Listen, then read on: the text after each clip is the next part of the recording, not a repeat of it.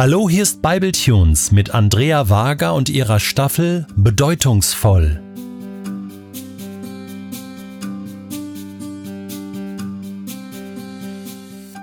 Jesus weinte. Das lesen wir in Johannes 11, Vers 35. Zornig und erschüttert über ihre Hartherzigkeit sah er sie an. Markus 3, Vers 5. Das sind ein paar Auszüge aus den Evangelien, in denen offensichtlich wird, dass Jesus Gefühle hatte und sie auch ausdrückte. Ja, Gefühle, das ist so ein Thema. Warum haben wir nur so eine komische Beziehung zu unseren Gefühlen? Manchmal schlagen meine Gefühle so schnell um, dass ich selbst nicht verstehe, warum. Kennst du das? Oder bist du eher so der bodenständige Typ und würdest dir wünschen, mal wieder so richtig himmelhoch jauchzend begeistert zu sein? Naja, wie auch immer. Wir alle haben sie, wir alle brauchen sie und irgendwie wünschen wir doch manchmal, wir hätten sie nicht. Sind unsere Gefühle ein Geschenk Gottes? Oder sollten wir sie kontrollieren und unterdrücken? In den Sprüchen im Kapitel 4, Vers 23 lesen wir, Mehr als alles in der Welt bewahre dein Herz, denn aus ihm entspringt die Quelle des Lebens. Was meint der Schreiber denn damit, dass wir unser Herz bewahren sollen? Ich habe es so oft gehört, dass das bedeutet, wir sollen unsere Gefühle unterdrücken. Aber irgendwie passt das doch nicht zum Rest der Bibel, wo Gott uns auffordert, unsere Gefühle ernst zu nehmen. Also was bedeutet der Vers denn dann? Bevor ich es vergesse, wir, was haben unsere Gefühle mit dem Töpfer zu tun? Es gibt einen Arbeitsschritt beim Töpfern, den nennen wir das Zentrieren. Nachdem der Töpfer seinen Ton gut vorbereitet hat, setzt er sich nun endlich an seine Drehscheibe.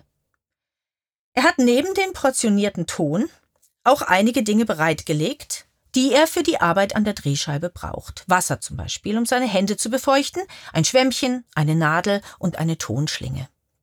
Aber jetzt geht's richtig los. Der Töpfer nimmt sich einen Klumpen Ton und wirft ihn möglichst in die Mitte der Drehscheibe. Dann schaltet er sie an. Wenn der Töpfer jetzt seine Hände auf den Tonklumpen legt, dann spürt er, dass der Tonklumpen nicht rund läuft.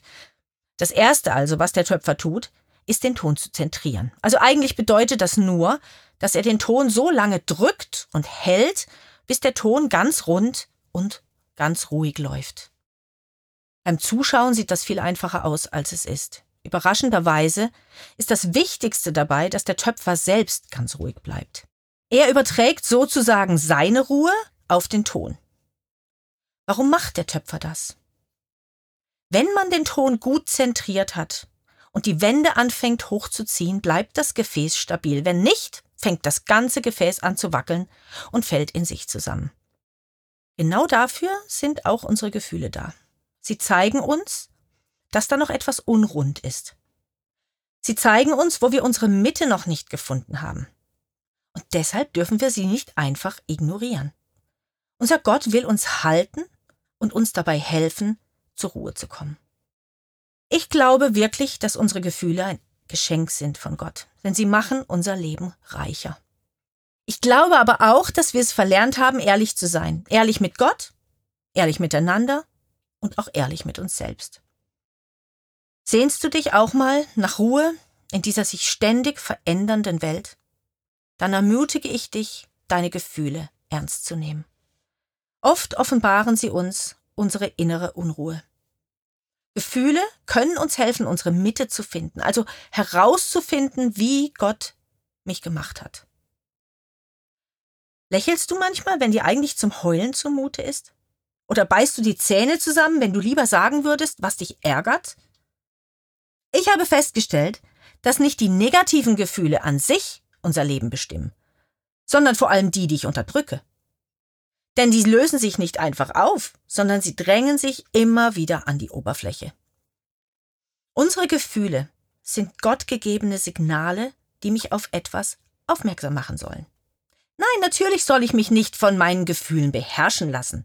Wir sollen uns von der Wahrheit beherrschen lassen. Aber unsere Gefühle sind ein wertvolles Instrument, um zu zeigen, was in unseren Herzen passiert. Mit ihrer Hilfe können wir der Wahrheit auf die Spur kommen. Gott lädt uns dazu ein, unsere Gefühle ernst zu nehmen. Unsere Gefühle, vor allem die, die wir so gerne ignorieren würden, wollen uns darauf aufmerksam machen, dass etwas nicht so ist, wie es sein sollte. Wir dürfen also innehalten und hinhören. Wenn wir unsere Gefühle nämlich ignorieren, dann könnte es passieren, dass sich Bitterkeit in unser Herz schleicht. Wenn der Schreiber der Sprüche sagt, wir sollen unser Herz bewahren, spricht er hier bestimmt von der Bitterkeit. Sie ist so gefährlich wie eine Blutvergiftung, wenn wir sie nicht ernst nehmen. Hast du starke Gefühle? Dann hör hin. Deine Gefühle sind bedeutungsvoll. Wenn Gott schmerzhafte Erfahrungen in uns hervorholt, dann heißt es, dass er sie heilen will. Also bring deine Gefühle im Gebet vor Gott. Lade ihn ein, zu deinem Herzen zu sprechen. Reagiere auf das, was er dir zeigt und geh mutige Schritte. Manchmal kann es heißen, dass wir jemandem vergeben müssen oder auch um Vergebung bitten müssen. Ich habe heute eine kleine praktische Übung mitgebracht. Wenn du möchtest, kannst du sie gleich jetzt ausprobieren. Ich stelle dir eine Frage und du drückst für eine Minute auf Pause. Spreche einfach alles aus, was dir als Antwort dazu einfällt. Oder du schreibst es auf. Es sei denn, du fährst gerade mit dem Auto. Ich habe insgesamt vier Fragen und du hast insgesamt vier Minuten Zeit. Lass dich überraschen, was da so alles in dir steckt. Bist du bereit? Erste Frage. Worüber ärgerst du dich? Zweite Frage. Worüber bist du traurig? Dritte Frage. Worüber machst du dir Sorgen? Vierte Frage. Was freut dich? Wie ging es dir damit? Was ist dir am leichtesten gefallen? Mir fällt es meistens am leichtesten wahrzunehmen, was mich ärgert und worüber ich mich freue. Der Töpfer braucht für das Zentrieren sehr viel Wasser. Gott hat für diesen Prozess in unserem Leben sehr viel Gnade. Behalte die Dinge, die dich beschäftigen, nicht für dich. Teile sie mit ihm. Bei ihm kannst du echt sein. Und du wirst bei ihm zur Ruhe kommen. Mögest du Mut und Freude haben, dich deinen Gefühlen zu stellen. Und mögest du Weisheit haben, auf sie zu reagieren.